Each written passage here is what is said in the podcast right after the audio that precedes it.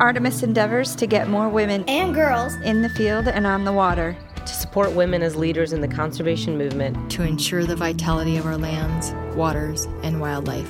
Artemis endeavors to change the face of conservation.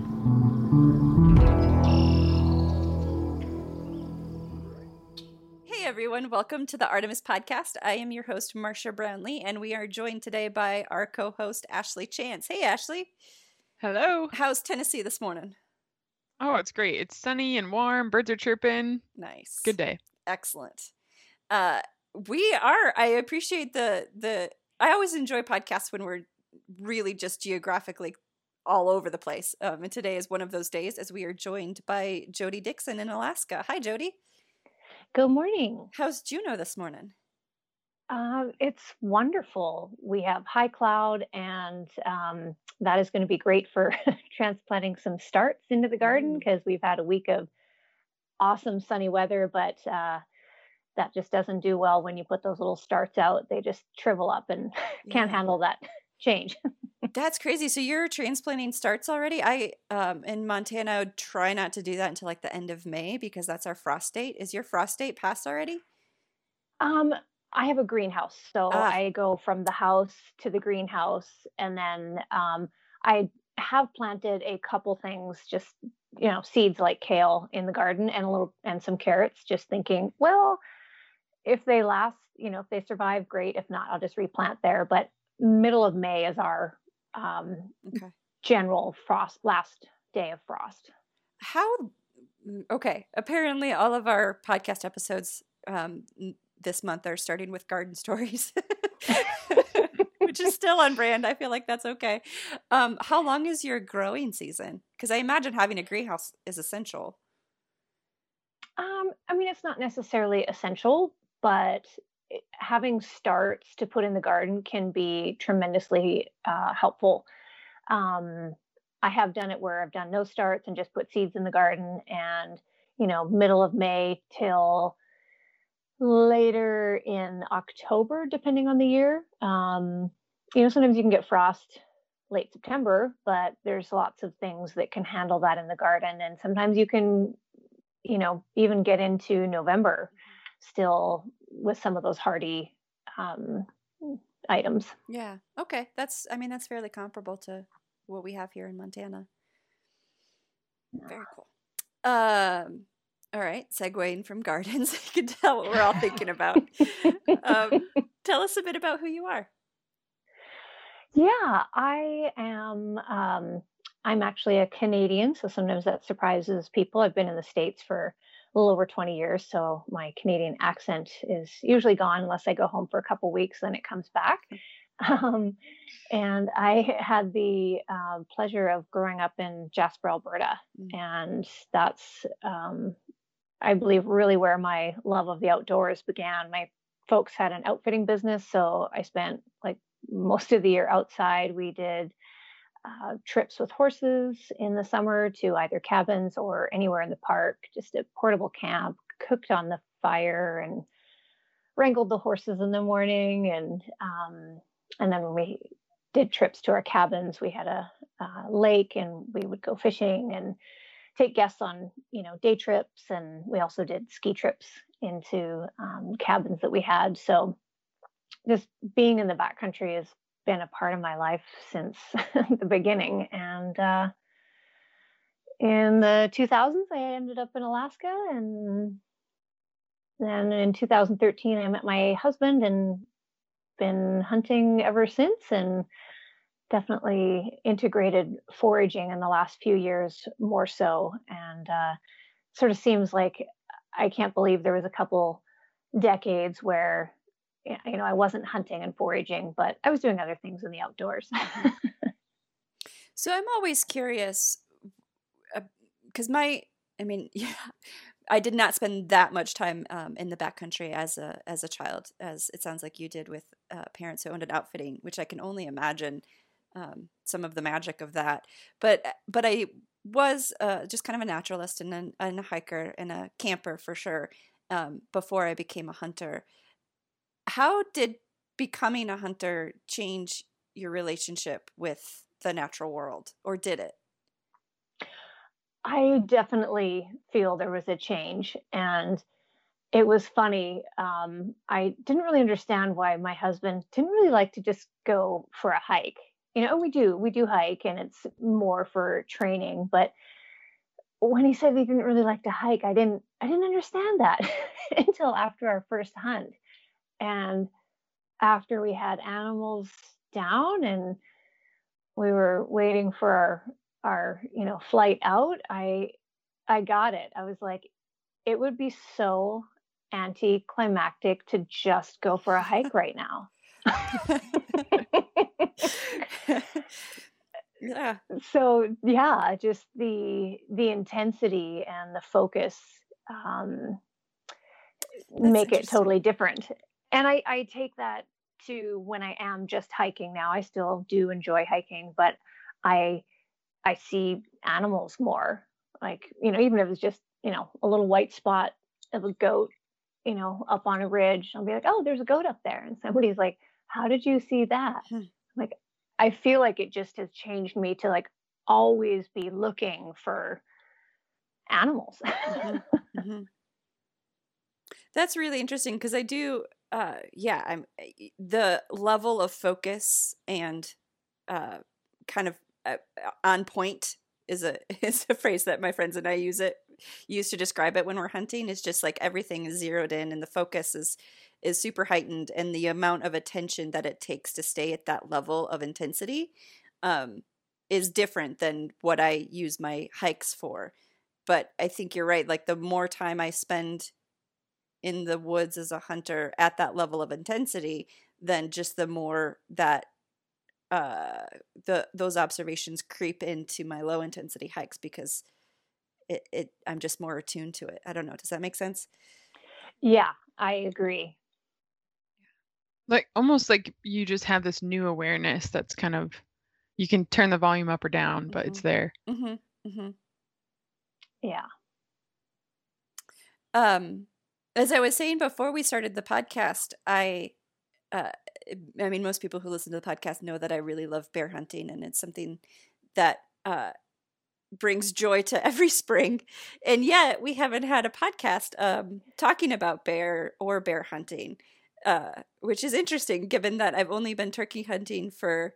Um, two and a half years and unsuccessfully at that but i think we've had like five podcasts about turkeys um, I'll dig into that a little bit more deeply some other time. But um, I uh, I want uh, Jodee to talk to you today about your experience um, bear hunting, uh, mostly just because that's not something we've done before, and I would love to to talk to you about it. Can you tell us how you got started bear hunting? Yeah, definitely. And it's funny just um, thinking about your podcast on turkeys. Um, Alaska is the only state that we can't go turkey hunting. it's true. so It's like I'll have to come south for that. perfect. Well, I, I will Um, show you all the places they are not in Montana. I've got some info on Tennessee too if you're interested. okay, perfect. Um, I had my first black bear hunt um, was actually with a bow, and it was a very rewarding experience. Um, but even with good shot placement, arrow or rifle, uh, a bear doesn't just drop dead. You know, like I've seen deer and other animals, good shot placement, and they're down. Mhm. So, one of the things that I quickly learned and is reiterated, I would say, on every bear, ha- bear hunt I've been on, um, is you have an animal that's maybe, uh, you know, wounded or not quite dead, and it's in the woods, and you are looking for it, and potentially it's looking for you. So that was um, after my first bow hunt, uh, black bear bow hunt. I was thinking, I don't really want to do this again. um, just that, you know, thick brush here that you're looking through is really difficult to see very far. So, I mean, you could have a wounded bear 10 yards away and you might not see it until it starts to move. Um, on my bow hunt, I did have um, hunting partners that had firearms for safety, and it was an area that wasn't bow hunting only or anything. So it would have been appropriate to, you know, fire a firearm if something became, you know, dangerous. But we did find that bear and drug it out of the woods and, you know, processed it, and um, that was very exciting. But uh, I've also been on another bow hunt, um, and the bear went into the woods maybe 40 yards and just up onto a little um, like bench and had turned and was looking towards where we were. And we waited the waited the time necessary for you know a bow um, you know for an arrow to take its toll and the the bleeding to you know let the animal die. And when we went in to you know follow the blood trail we did find a dead bear which was great but it was perfectly positioned to defend itself Mm, interesting. it was like wow they are smart and um, incredibly tough so Yeah. it's it's very um, humbling Mhm. to to hunt bears i would say What? So I think, I mean, how? What's the question, Marcia? Uh, come on. We'll get there. We'll get there. Um, so for me, getting started bear hunting um, was an interesting, was not something I had planned on. I uh, had only been hunting for about two years, year and a half maybe. And my dad asked if I wanted to go on a bear hunt, and I said no. And then he asked again, and I said no. I don't think I'm ready for that. And then he asked a third time, and I was like, okay, this is important to my father, and uh, uh, and I'm gonna go with him. Um, so it's something that we can do together. And and then it just kind of snowballed from there. But I do think, uh, changing like there's there's just a different quality about going after um, a bear, a predator species, than there is about going after um, deer and other prey species. And so I'm curious about your decision to go on that first bear hunt and what the thought process was there. yeah and i agree there's a different um, feeling when you're hunting a predator it's for where i'm at in alaska it's simply a harvest ticket um, and it's a local hunt so it just seemed logical that that would be part of your repertoire of uh, hunting and um, and then it's kind of the first hunt of the year. You know, we we've been grouse hunting, but grouse hunting ends middle of May, and sometimes we'll try to do a little bit of both. But mm, mid May is a bit early for our black bear season. But um, you know, we've had a long winter, and we're excited to get out, and so black bear hunting was just logical, I guess, in that Yeah. that view. And um, I get, yeah, I guess that makes sense. I mean, I guess bear hunting, and this is assumption, so tell tell me if I'm wrong, but it's probably more widely practiced in Alaska than in other states, just because they're uh, they're they're everywhere. that could be true. I I don't know for sure, but I suspect that that would be true. And I'm talking about black bear hunting being in the spring as if that's the only time you can hunt them. It's not. That's when we choose to hunt them because the meat is better. But the season actually in our area is like September 1st to June 30th. Um, Oh wow. but in the spring they you know come out of their hibernation and they start feeding on the beaches and then you can you know you're glassing the beaches and things like that or edges of the water and then you you know spot and stalk um, so you can hunt bears more than just in the spring Mhm. but um, the meat is better in the spring it's just tastes a lot fresher. You can imagine what a bear would taste like if um, it had been eating salmon or rotten salmon. Mhm. That makes sense. um, and the and the regulations change too. So if you are hunting a fall bear, um, you don't have to legally take the meat, um, at least in our area. But that's more why we hunt is for the meat. And um, I guess just on the bear hunting topic, I didn't understand why people hunted, you know, brown bear, grizzly bear, because that meat is not good to eat. I've never heard of anyone eating brown or grizzly bear meat. Um, and I didn't quite understand, like, well, why would you hunt them? And now that I've been out hunting enough, I get it. If you're controlling population on all the other animals, um, you kind of need to control the population on on those guys too, because they can definitely put a dent in the deer population mm-hmm. or push black bears out of out of their habitat. Mm-hmm. Ashley, what's bear bear hunting like in Tennessee? That is a great question. Um, I'll preface it with the caveat that I have never bear hunted um, or even been on a bear hunt with someone that was. Bear hunting, from what I know in Tennessee, is uh, people hunt bear with dogs here most commonly. And so it's kind of a people hunt from their vehicles. So they'll drive uh, mountain roads and they'll have dogs with GPS collars and telemetry collars so they can track them.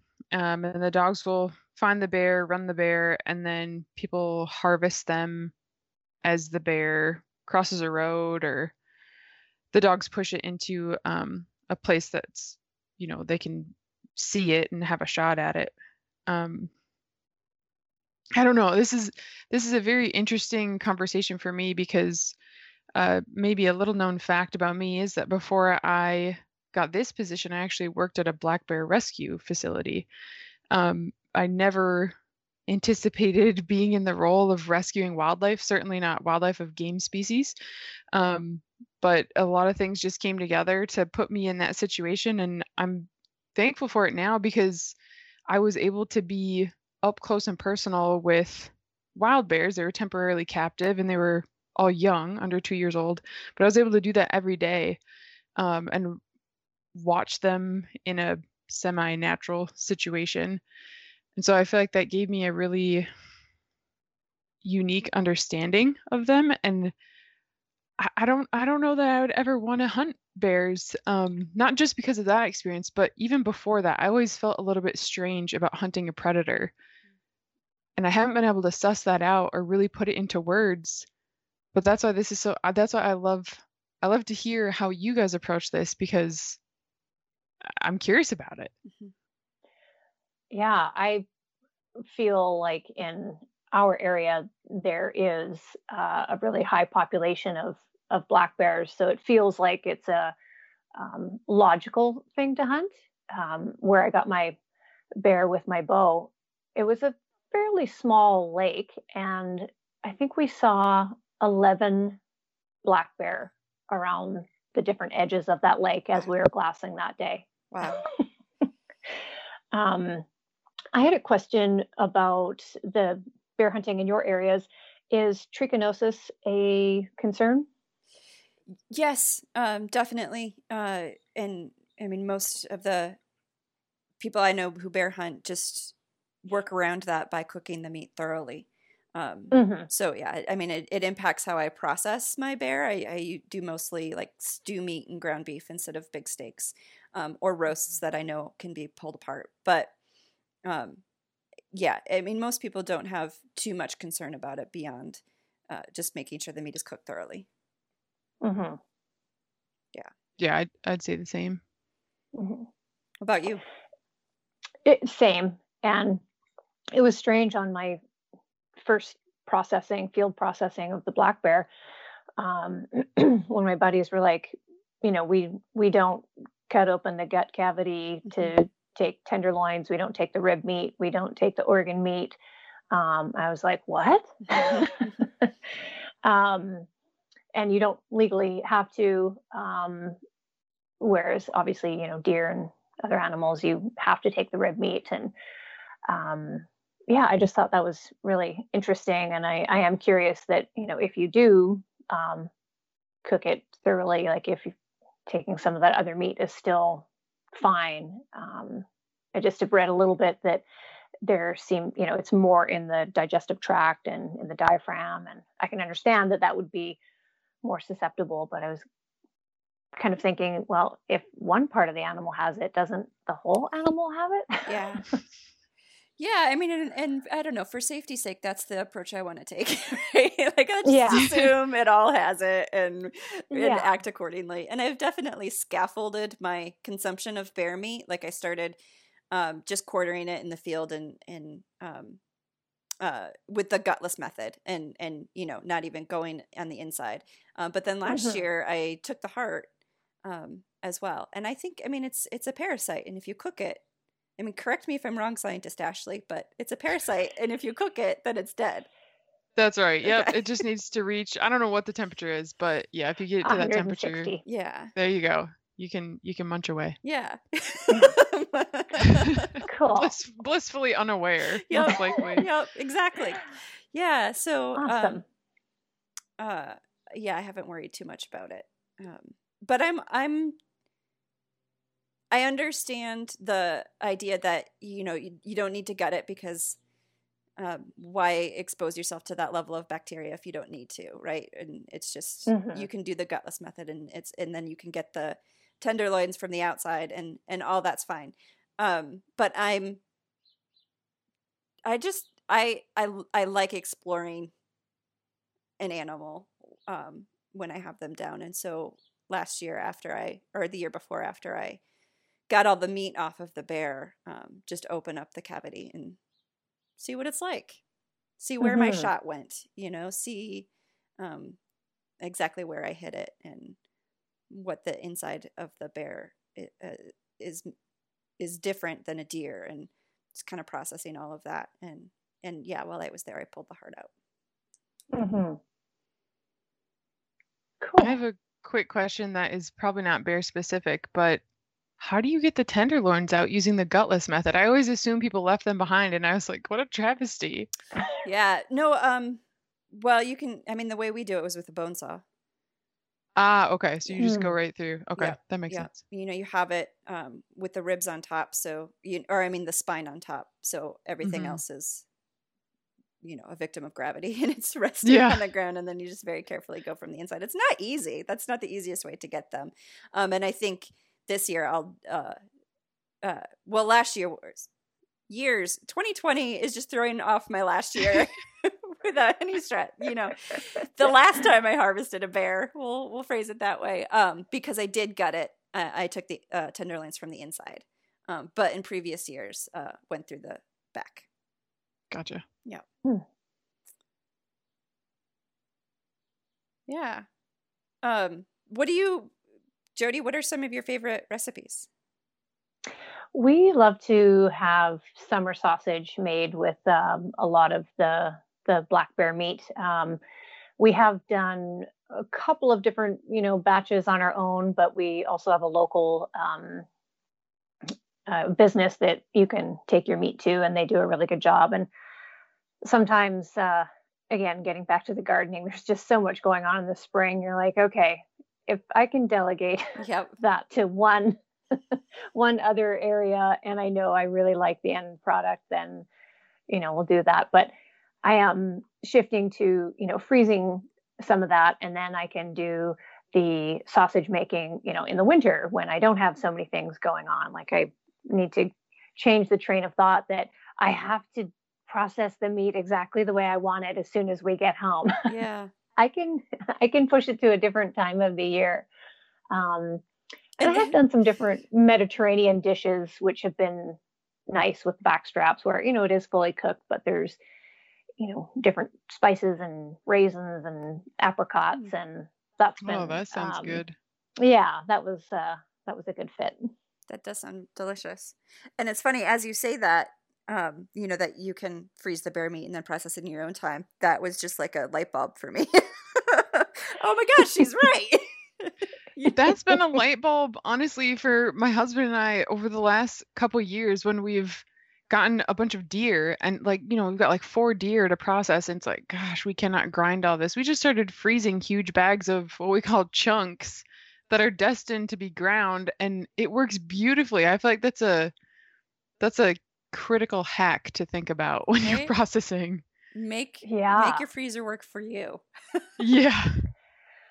Well, on that that topic, um, we've also started to. Well, I've also started to freeze uh, a few quarters just overnight. So, um, you know, it might be a two day process, and once the you know I've done a certain amount of processing the meat, and then you know I'm kind of done for the day. I put those quarters um, in the freezer, and then the next day they're frozen just about right to um, put through the bone saw and and cut for like osobuco or you know meat on bone kind of steaks and mm. um, that's been you know again another light bulb because putting it through the meat saw when the meat is not frozen is uh, a little bit more messy so when it's a little frozen it's easy to put through and it's nice clean cut and that's been so nice to have in the freezer that makes a lot of sense um and then do you keep the hides or do you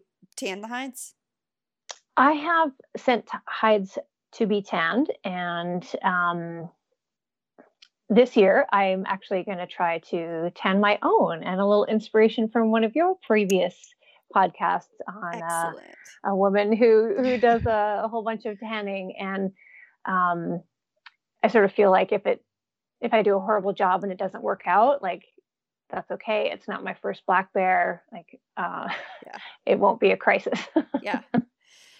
Yeah, I was actually I was processing this out loud with a friend a while back. I was about bear hunting because I'm going again. I'm so excited. I actually leave on Sunday to go on a bear on my spring bear hunt this year, um, and thinking about wanting to tan my own hides, um, and then I don't have a big freezer because I live in a tiny house, and so I usually borrow my dad's freezer space when I need that holdover freezer. So I was thinking that maybe I will just freeze the bear hide and then process it later this summer. Um, but I'm I'm actually okay. Talk me out of this, Jodee. I was actually thinking I'm a little intimidated by the bear hide because it's such a high quality, beautiful, thick, precious hide.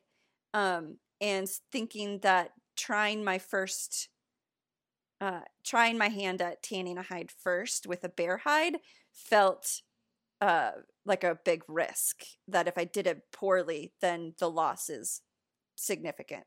Um, and so I might wait and uh, this fall practice my first tan on a deer hide instead. What do you think? I think that makes a lot of sense. I've also thought about trying to practice on you know some squirrels or mm. you know something very small just to like go through the process a few times and i've been reading a book and you know going through the steps as well and i'm like uh i know i need to just do this a few times and um yeah i think some practice will be good before wanting a, a good result on um, a more precious you know hide and experience. And i'm also i'm gonna go ahead i was i'm gonna interject a tip here roadkill is your friend oh i have a, a red fox a beautiful red fox it was a juvenile just coming adult that uh, when we were in grad school my husband was driving to work one day and he called me he's like there's a fox dead right on this corner it was in town and he's like, it's perfect. It's pristine. Like nothing's wrong with it. It just got, you know, hit and dead. And I drove over there still with my hair in a towel from getting out of the shower and threw it in the trunk. And um it's on the wall now. And I would have been so scared, like if I had trapped it or something. But yeah, use take advantage of those opportunities. That makes so much sense. Yeah, that's a good tip. Um, I was also thinking with bear hides, you know, they're just so ticky, right? Like mm-hmm. spring bear mm-hmm. is just it's a lot of work not only to clean the back of the hide but a lot of work to clean the front of the hide and um, the idea of doing that in my yard i mean i just don't like ticks and i know nobody does but part of me is like let's start with something that has a little fewer blood filled parasites you yeah. know, whenever I soak hides, the ticks get preserved too, so you can pick them off whenever. The ticks get preserved too. Make a little collage. Preserve. It's a package ticks. deal. Gross, but no, that makes a lot of sense. Oh, ticks. well, bonus, we don't have ticks in Alaska. Really? What? So, no. Oh my gosh. I had no idea. I I'm moving there tomorrow. Do you know why? like, is it is it? What I think about? they get killed off in the winter. I think the Okay. winters are are too harsh to, you know, get that cycle going year after year. Interesting. That's nuts. I had no clue. Me neither. I mean, I kind of feel like the mosquitoes make up for it. Uh, that's fair. That's fair. and the Devil's Club. In the what? And the Devil's Club. What's Devil's Club? Is it like Devil's It's- Walking Stick? Um, maybe. I mean, the the stock could is has many uses. Um, the entire plant actually has many uses. I'm not an expert on it, but feel like a bit of an expert on bushwhacking through it. So it's it's a um, plant that is very prolific in uh, at least southeast Alaska, and it has little stickers like you know like rose bush stickers all over it, all over the entire stalk. And when it does leaf out underneath the bottom of the leaf, and the leaf is a bit like a maple leaf shape, um, and they can grow like 10 feet tall. So, right now, when you're going through the forest, there's no leaves, but you just have these sticks. you have these these branches growing up from the ground in some places just everywhere. So um, getting through them is very challenging. And and when we're grouse hunting, it's grouse hunting season. It looks like I often have um, rashes, but it's, it's when the Devil's Club just you know a branch you didn't step over it right, or you stepped on something and you didn't realize the bottom of the branch was underneath that moss, and so it kind of comes back and slaps you in the back of the leg or arm or whatever. And so those little stickers will go through your clothes. And sometimes they stick in you and sometimes they pull out, but it leaves all these little red marks. That sounds fun. Oof. Yeah. Yeah. yeah. At least ticks, more often than not, you can get them off before they do any damage. right. That's a bonus.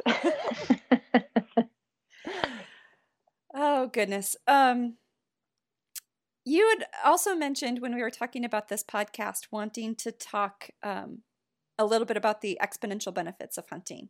Do you want to bring us into that conversation? yeah. I have experience with yoga, and yoga is um, talks a lot about the sympathetic and parasympathetic nervous systems. And I found my experiences after like my first big game hunts, it was such a stress relief. Um, and it's, I think, a common experience when when any of us go out in nature. It's a wonderful way to relieve stress, and it's healthy in so many ways. Just being active and breathing fresh air. Um, but the the process of the hunt. And like we talked about earlier with you know your heightened senses i feel like it's a um, form of stress but a healthy form of stress. Not like oh i got to pay the rent or you know that predator's going to kill me. It's not quite fight or flight but it's this like elevated stress response. And then especially when you you know are getting ready to like take a shot right? I think every hunter can relate to you know heart pounding and again body is in like high alert. And when you make a good shot at least and the animal is down you have this just like such a relief. And it's this like really effective and therapeutic you know parasympathetic response and just wonderful stress relief. Um, and then even in like additional the the bigger mountain um, hunts like deer and sheep and elk where we're packing like heavy loads for a long time. And it's just this physical exertion. It's so effective on on like relieving stress. Like you are like one foot in front of the other and then when you finally you know get to your destination again there's this like huge relief. And i think it's hard to get that really complete relief in our high stress and high paced lives. And i think that carries over to like when we're actually consuming that food it just your connection and the the reminders like coming back to that you know that that experience. That's so interesting because i think like my story of starting to hunt um and i've talked about it on other podcasts so I, I think some people may be familiar of it but i started to hunt at sort of the tail end of my mother's um, alzheimer's and so for me a lot of it was uh, uh, coping and processing um, and healing through through those years. But one of the things that I discovered through hunting that um, I wasn't getting in my other activities is that is kind of what you're describing. I hadn't framed it that way, but it's this physical response where I would wake up in the morning and just be excited first of all about the day um, because with hunting you absolutely never know what's going to happen and so kind of the mystery and the anticipation um, and the potential for that adrenaline rush uh, was exciting um, in a way that other activities didn't give me that spark, I guess. Um, and then, yeah, being in the woods that focused with that much intention and and riding that roller coaster of experience and emotion was relieving uh, but yeah, but I hadn't ever framed it in that context like you just did. Yeah, and I think it's a lot like um, extreme sports where there's you know consequences. It's a forced meditation. Mm. And when people talk about you know being present, mm-hmm. Mm-hmm. you yeah. are definitely being present, and for a pretty extended time period. Hours, yeah. Yeah. And except for that, like we talked about, I think it was last podcast where we talked about, except for that two minutes where your mind wanders and the animal walks in front of you. Yeah. that magical moment. Yep. they can, yeah. Yeah. I think that seems like the key though in all of this is that in at least in my own life and I think for a lot of people now it's it's rare to have that kind of single-minded focus. And so to be able to put yourself in a situation where you have it and then there's a clear resolution Either mm-hmm. you harvest an animal or you don't. Either you see an animal or you don't. It's kind of like you can ride that ride and then it's over and you don't have to kind of be stuck between Instagram and email, whatever else. That's true. Yeah. Where it's just there's always something to be done or to do. Yeah. Yeah. Whereas this is that adventure is bookended. Mm-hmm. Yeah, actually, that's a good point. There's a completion. You know, you're like, okay, this hunt is done. You know, animal down or not, I had a great experience. I'm home safe, and you still have a an incredible, you know, just healthy experience for all the systems of your body, heart, and the muscles, nervous system. yeah. It's fascinating. And I wonder too what chemically is happening through that process that may be different. Yeah, I've been curious about that as well. Um, we'll have to have a neuroscientist on and pick their brain. Next Definitely. Guess. Yep. It's fascinating. Um, are you bear hunting this spring? Yes. Yes. Tell us about your plans we have a, a, boat that we will take out and um, go a little further south. And there's just so many islands and bays and inlets in Southeast Alaska. We will be venturing through different ones. Often, wind and calm water or lack thereof can dictate where we go and be doing some glassing and hopefully be out where maybe in the daytime um, when the bears are not going to be as active, we can get on a couple grouse before grouse season ends and uh, yeah, just enjoy being away and offline. yeah, I'm looking forward to that as well.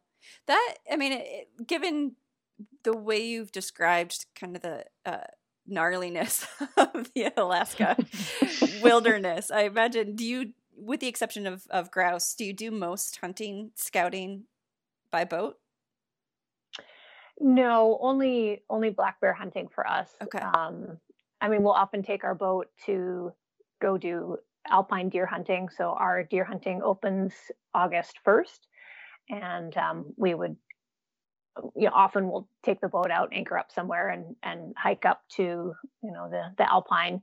Um, same for elk when we've been drawn for elk and edelin, and yeah, that's that's pretty much it. Obviously, some fishing. yeah. Fun. Yeah. Well, we'll have to circle back around after our bear hunts and, and swap stories. Sounds good. And Ashley, I will make you some um, pulled bear tacos and can and yes. plant some seeds in your brain. That sounds amazing. So I have eaten bear before actually. Um, growing up, my uncle hunted bear, and I remember I don't know why I remember this, but I was probably like seven or eight. I was over at my cousin's house and they had made something in the crock pot. It was some pulled bear meat. And he gave me a bite of it and I was like, whoa. it, was, it was I remember it being very fatty and really just like rich. Um, but I was super young. And so I don't I haven't had it since then, but I I'm not a, I'm not opposed to bear hunting by any means and not opposed to eating it. I just I don't know. There's something in me that I need to hash out about why I feel the way that I do because I don't fully understand it. Yeah. I mean, I, f- I, I feel the same way about um, wolf hunting or, or mountain lion hunting. There's just, mm-hmm. um, I'm not ready for that. And maybe I'll never be. And doesn't mean I'm opposed to it. Just means that I'm not ready to participate in. And that's fine, right? Yeah. yeah. yeah. That's fine. It's fascinating um, digging into kind of our cultural because actually we touched on this um, with a, a, fish podcast too like the cultural um,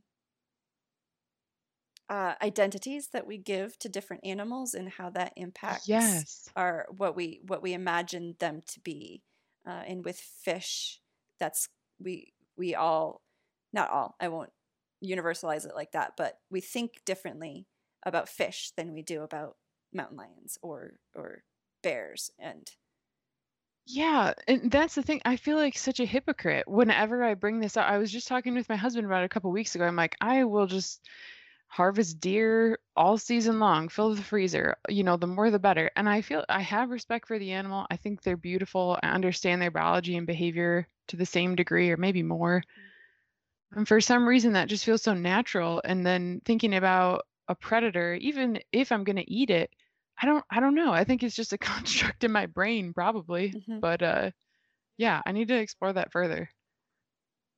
Yeah, it's interesting. Um Jodee, is there anything else you wanted to mention before we transition to hits and misses? Um it's just been a really fun conversation. Yeah. Oh, when we were talking about um bear, and and I think Ashley mentioned that she tried something that was fatty. Um, my father-in-law swears that black bear fat is the best thing to make like apple pie crust. Mm. Mm-hmm. Is that any fat or like the the caul fat specifically? I I believe he has said the fat off the kidneys. Okay. okay. Yeah.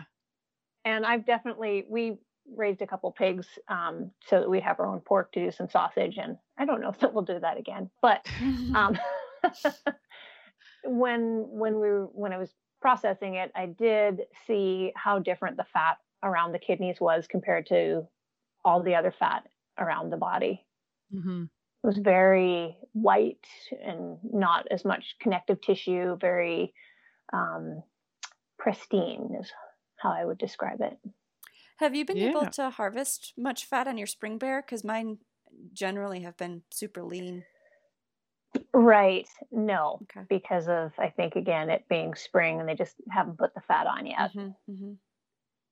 That was another interesting thing, Jodee, that you mentioned is that fall bear don't taste as good. It sounds like because of what they're eating a lot of times. I wonder, Marcia, do you know anything about that for parts of the country where they're not eating salmon primarily? Because I Mm. feel like knowing what a bear goes through physiologically in hibernation, like that stuff is old. Right. So that Um, was interesting for me to hear that. Yeah, you know, I've only harvested spring bear. Um, I haven't harvested fall bear, so I don't really have much uh, connection to put to it. I or personal experience.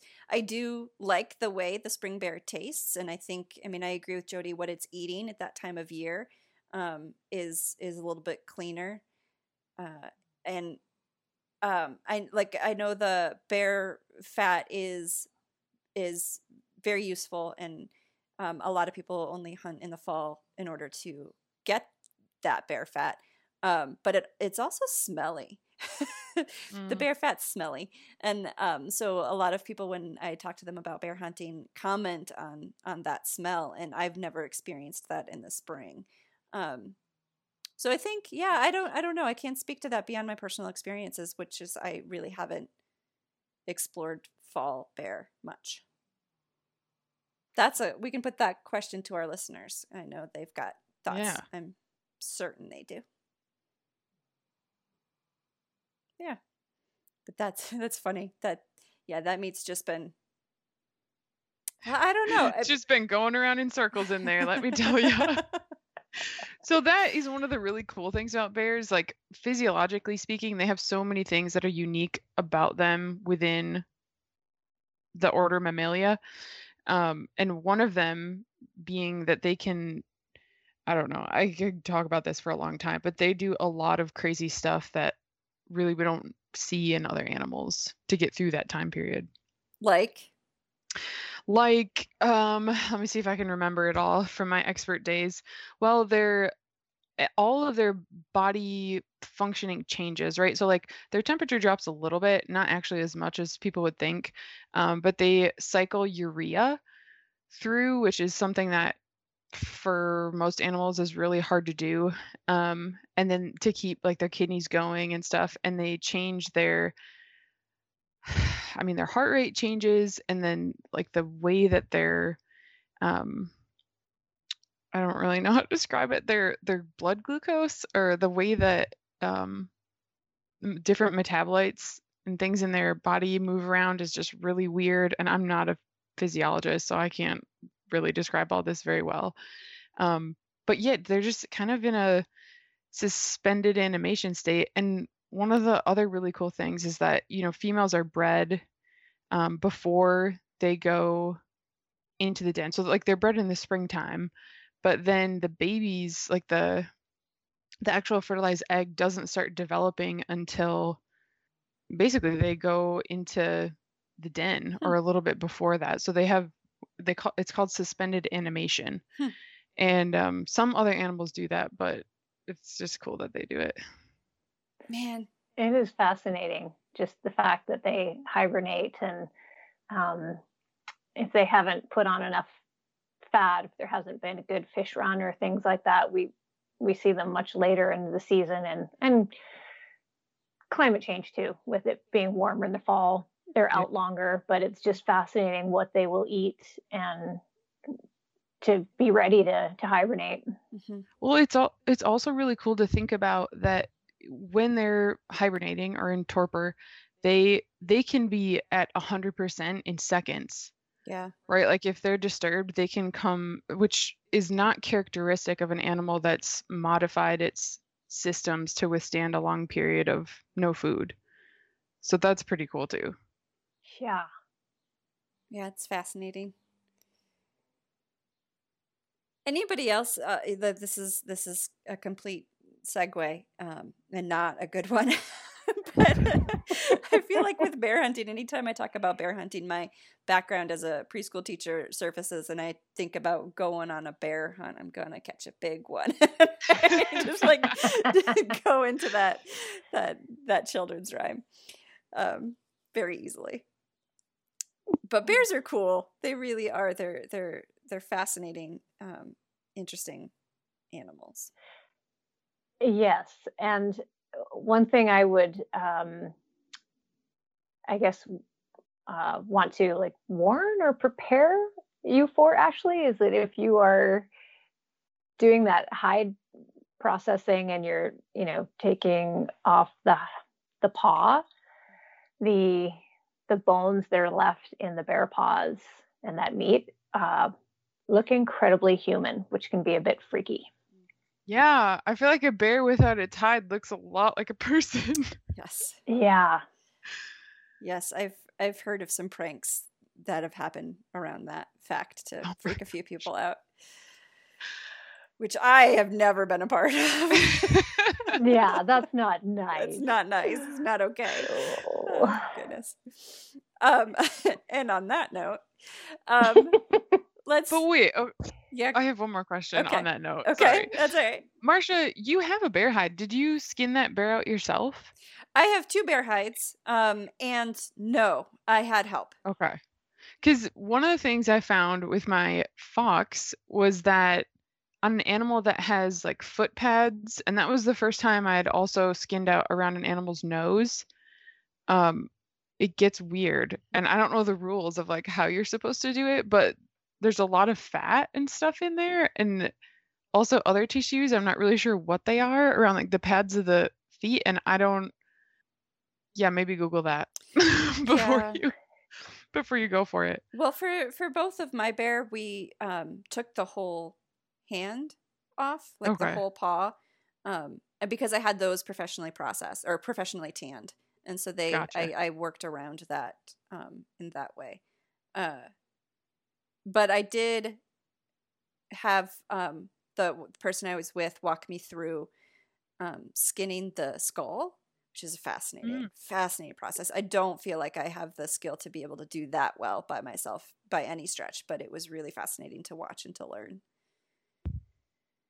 Cool. Sorry for the interruption. No. Uh, and I think like one of my hides I had made into a rug. So it's, you know, its skull and its paws are still fairly intact.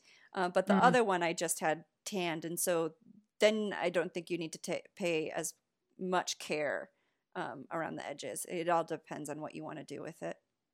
Gotcha. Yeah. it- same here like legally when we have when we go to get our bear sealed the you know head and paws need to be attached but after that um for the tanning like uh, my minor rugs as well like on the backs of chairs and so the claws and the head are not really relevant for that purpose. Um so that just gets cut off. Or I shouldn't say completely, like there's it's the head isn't as manicured to be displayed on the wall where it, you know, has its full form. Um, so I think it depends on what you're hoping to do with it as well, of course. Gotcha. Yeah. And I would say all animals, all all big game, when you get to that skinning out the part of the the nose and around the eyes and things like that, that is difficult. Yeah. Difficult, delicate work. Yes, Yeah. very delicate. Yeah. Uh, okay, hits and misses. What have you been aiming for, and how did it go, Ashley? I feel like I Oh, feel like we Gosh. we have this is the second podcast we've recorded in a handful of days, and so um, you got to dig deep for this one, maybe. Yeah, I think so. Well, I can something comes to mind because it just hit me in the face a couple minutes before I got on this call, literally. Um, I have two two deer hides from this past season that have just been hanging on the porch. I need to wet them down again and actually break them so that they're soft. Right now they're like plywood. oh, you can do that. Blowing- You can do that in kind of stages like that. I'm doing it that way. From what I'm reading, I think you can. Yep. Nice. Yeah, so they've been they've been pickled in like a ammonium alum solution for however many days, and they've got like all the tissue is removed and everything. They're just solid, rock hard, hair on one side, skin on the other. So I need to do that before this baby's born, or I know they're gonna end up in a shed somewhere, eaten by rodents or thrown away, and I don't want that to happen. So I don't know if that's a hit or a miss. I guess currently a miss, but hopefully soon it'll be a hit. I love how like finishing processing your deer hides is part of your nesting. yes, a significant part of my nesting. nice. Awesome. Uh, Jodee, what have you been aiming for, and how did it go? Um, it's a kind of a domestic thing. I'm finally getting a um, sheet sewn in the right shape for our V berth. We have, you know, like a three inch memory foam for sleeping in the V berth of our boat, and it's a very odd shaped thing. You can't buy Right. a sheet that's going to fit it like that, and it's an awkward place to do a project to get things to fit. And I'm at least done with the hardest part, and just have to finish um, some of the the last easier parts. So it feels really good to be doing the project and almost done. Nice. Nice. That's cool. So is that you guys just you um, beach the boat and sleep in it whenever you're out on the boat? We will anchor, Okay. yeah, and sleep on the boat exactly. Nice. Yeah. Is it is it better or worse than a waterbed? I would say way better. Okay. Um, other than the fact that if you don't anchor in a good place or the wind picks up and you start dragging anchor, that's really scary. That's happened once. Yeah. Mm, I you bet. Way wake, wake up, up. and you're like, I think we're moving. with that with that whole like where am I? What's happening? exactly. It's dark. Get up, start the engines, figure out where we are. Speaking of zero to sixty in seconds, Yeah. when it comes to survival. Okay, speaking of survival though, I feel like that that's a huge win. I know it would be for me to be able to have a comfortable bed set up to sleep in when I'm out hunting or camping cuz honestly, that is my biggest challenge to overnight like backpacking, camping, hunting, whatever is I can never sleep well cuz I can never be comfortable. Mm. So, props to you. That sounds like a big win. Thank you. It's um it's a lot of work to get the boat ready to to go out for several days. It just feels like you're moving. Yeah. So much stuff that gets moved onto the boat. Mhm. of course we always bring too much food, but you feel like we're out there. There's there's nothing out there. You have to bring everything you're going to need. And more because you never know And what's going to happen. Exactly. Yep. Yep. I'm I'm a I always bring more food than I need, but I also know how awful I get when I'm hungry. yeah. yes. Uh, and I've had a couple of experiences where the trip just really didn't go as planned and um, at a young age and there wasn't food Yeah. and i think that's been instilled in me to like always have extra Can't go wrong with extra. Can't go wrong with Yeah. extra for sure. Um well, so uh I guess both of my I don't have any I'm gonna phrase it as like these are future hits and and they're not gonna be misses. These are future hits. Um, but I am going on a bear hunt next week. Um, I'm gonna catch a big one. Yeah. I'm and sing the song. and sing the song, um, probably on repeat as I'm out in the woods. Um, so I'm really excited for that. Uh, as I was mentioning, we didn't do it last year uh, because it's a spring bear hunt, so the pandemic was really just picking up speed right when we usually go out. So um, we didn't do it last year. Uh, but my dad and I are going out again this year, and it's going to be a week in the middle of the wilderness in Idaho with no reception. And I'm so looking forward to it. Uh, and I look forward to sharing the stories um, when I get back. And then yeah. tonight, um, well, it won't be tonight when this podcast airs, but it's tonight when this podcast is recording. Uh, we have our very first meeting with our 2021 Artemis Ambassador cohort, uh, where we all get together um, and and say hello to each other and get our year started off together. Um, and I'm looking forward to that. And Jodee Uh, welcome to the 2021 Artemis Ambassador team. We're super excited to have you, and I'm really excited to to see what this year has in store for all of us. Yes, thank you. I'm really excited as well to um, meet other people in the organization and um, just to be a part of sharing what I love with other women. I think it's a it can be a difficult thing to get into, and I think your um, purpose with Artemis is wonderful to to support that interest in other women and it's it's so fun to create spaces um, where we can have conversations like this where we just chat about things that we love and go where the conversation takes us and in a way that um, for me aligns with my conversation style and preferences and, and comfort and it's just lovely. So thank you for this conversation. Um, thank you for talking bears with me. Yeah likewise. It's been really fun and nice to hear your voice ashley yeah, it's it was great to meet you, Jodee. Welcome aboard. I know Marsha and I both I know are really excited about this year's this year's cohort. Mm-hmm. Definitely. Awesome. All right, to our listeners, thank you so much for joining us this week on the Artemis podcast. We hope you're having a great week uh, and getting out in the field and on the water and just getting after it. Until next time, be bold, stay curious, and get outside.